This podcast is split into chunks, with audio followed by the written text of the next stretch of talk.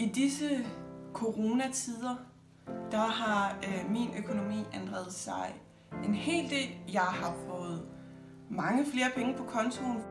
Jeg går i skole i København, men bor i Odense, så derfor så har jeg sparet penge på pendlerkort. Det er 1400 kroner om måneden.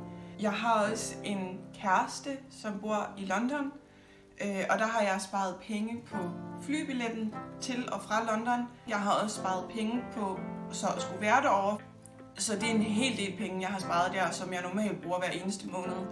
Jeg har også sparet penge på alle mulige små, unødvendige ting.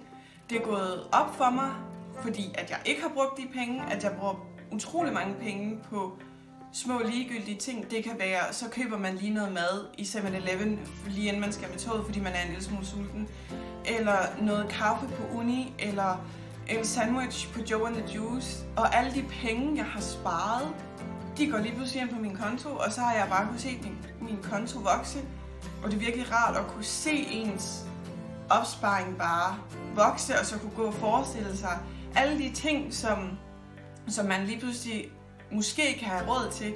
Øh, for eksempel som min kæreste og jeg, vi har snakket om, at hvis grænserne til sommer er åbne igen, at så vil vi tage til Athen sammen og, og holde ferie i Athen sammen. Og det, altså, det er jo noget, jeg lige pludselig har råd til, som jeg måske ikke ville have haft råd til før, hvis ikke der var kommet corona.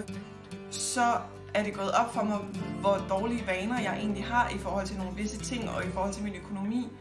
Og det er noget, som jeg tror, at jeg vil tænke over i fremtiden.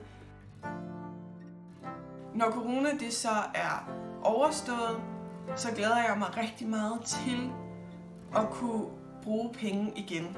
Når alt det så er sagt om, at jeg vil have nye vaner og sådan noget, så glæder jeg mig også enormt meget til at kunne bruge penge igen. Blandt andet glæder jeg mig rigtig meget til at kunne flyve over til min kæreste, som jeg lige nu ikke har set i tre måneder.